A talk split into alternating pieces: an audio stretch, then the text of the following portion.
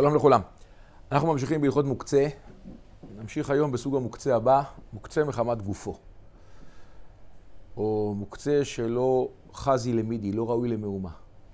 כל דבר שאינו ראוי, הוא לא כלי, אבל הוא אינו ראוי לשימוש כלשהו בשבת, יש בו איסור מוקצה. מעות, כסף, שטרות. אה, אסור לטלטל אותם בשבת. או גם שאריות של מאכלים שהיו ראויים אפילו בשבת עצמה. אפילו שאנחנו אומרים בדרך כלל שמוקצה הוא רק בבין השמשות.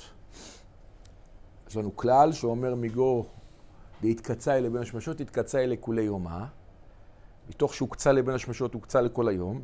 למרות זאת, אם במהלך השבת השאריות של המאכל לא ראוי כבר, השאריות של המאכלים אינם ראויים לשימוש כלשהו, אני אראה תכף את הפרטים, אז זה נהפך למוקצה בשבת. זה לא נקרא מוקצה לחצי שבת, אלא זה מוקצה וזה אסור בטלטול.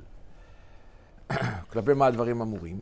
כותב השולחן ערוך בסימן ש"ח, בסעיף כ"ט, כל שהוא ראוי למאכל חיה ועוף המצויים, מטלטלים אותו, ואם אינו ראוי אלא למאכל חיה ועוף שאינם מצויים, כל שכן אם הוא לא ראוי למאכל חיה ועוף, אם יש לו מאותו מין חיה, אז אם אינו מצוי, אומר שולחן ערוך, אם יש לו מאותו מין חיה עוף, מותר לטלטל מאכל הראוי לאותו המין, ואם לאו, אסור. כלומר, אם המאכל הזה הוא לא ראוי לשום שימוש כלשהו, גם לא למאכל בהמה, חיה או עוף המצויים, אז אסור לטלטל אותו בשבת. הוא נהפך למוקצה. דוגמאות מצויות, אם אני אוכל למשל קליפות של גרעינים. קליפות של גרעינים, בדרך כלל, אלא אם כן מישהו רצה לומר שאם עדיין יש בהם קצת מלח, אז פעם אני ראיתי בעיניי ילדים שמוצצים את, ה, את הגרעינים, אבל בדרך כלל, או, או סוגים של מאכלים, קליפות של ביצים, כל מיני סוגים של מאכלים שאין להם שום שימוש, גם לא לבהמה המצויה. פעם מישהו אמר לי שפילים אוכלים אה, קליפות של גרעינים, גם אם אין בהם מלח. זו לא דוגמה, כי זה לא בהמה המצויה, זה לא יותר. צריך דברים שיותרו לפני אה, כלבים, חתולים, אה, עופות, בעלי חיים, דברים שמצויים לפנינו, שאנחנו יכולים בקלות להגיש להם אותם, ואם לאו, אז הם מוקצים בשבת.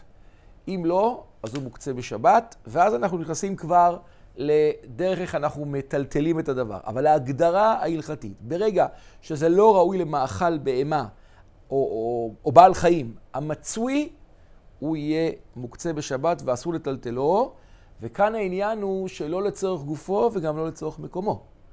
במוקצה מחמת גופו, בניגוד לכלי שמלאכתו לאיסור, שלמדנו שמותר לטלטל אותו לצורך גופו ו/או מקומו, כאן אסור לטלטל בכלל. מוקצה מחמת גופו, אסור בטלטול כלל. אז מה עושים? מה עושים? אז דבר ידוע, למשל, כאשר מקלפים אה, גרעינים.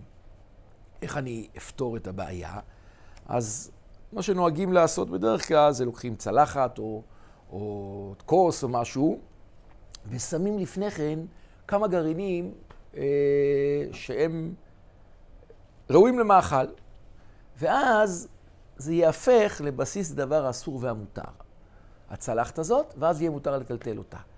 ראיתי מי שקצת מפקפק בזה, כי הוא אומר, הוא שם גרעינים. אף אחד לא יחפש עכשיו את הגרעין הזה, או את הגרעינים הללו, במיוחד אם הוא מכסה אותם, אז צריך לשים משהו יותר משמעותי. מאכל יותר משמעותי, או הוא הציע כלי, נניח כפית או משהו כזה, אבל יש בכלים גם בזה, שישים את זה בצד באופן כזה שהוא יוכל להשתמש. ודאי שאותם מספר, שניים, שלושה גרעינים יותר חשובים מהמאכל ההוא, ואז זה יהיה מותר. שאריות של מאכל שנשארים על, ה, על הטבלה, על המפה, בשבת. שולחן ערוך פוסק בסימן אה, כ"ז, עצמות שראויים לכלבים וקליפים אה, שראויים למאכל בהמה ופירורים שאין בהם כזית, מותר להעבירם על השולחן. למה? כי הם ראויים. הם ראויים, גם אם אין בהם כזית, הם עדיין בהחלט ראויים וזה בסדר. אבל אם אין הקליפים ראויים למאכל בהמה, אסור לטלטלם. אסור לטלטל. אז מה הוא עושה? אז בדרך כלל, אני חושב שלא תהיה בעיה אם שמים ניילון במפ... בשולחן של שבת, אז ודאי שיש שם גם עצמות, וזה ראוי למאכל כלב, וזה יהיה בסדר. אה, אה, או כל מיני דברים, או גם שאריות של מאכלים, בדרך כלל אני חושב שכן יהיה. אבל אם מגיעים למצבים כאלה, אני ראיתי פעם, הם ככה מביאים ביצים, ככה, ישבו, אכלו ביצים כאלה, והשאירו על הניילון, ואז אתה רואה על השולחן רק קליפות של ביצים. מצבים כאלה, מה עושים? אז אומר השולחן ערוך, מנער את הטבלה והם נופלים. וואו, זה קצת בעיה, לנער את הטבלה והם נופלים. ואם יש פת על השולחן, מותר להגביה הטבלה ולטלטלה עם הקליפים שאינם מאכל בהמה. הפתרון הבא הוא פשוט להשאיר משהו שהוא כן ראוי, ואז הוא יהיה ודאי יותר חשוב מזה.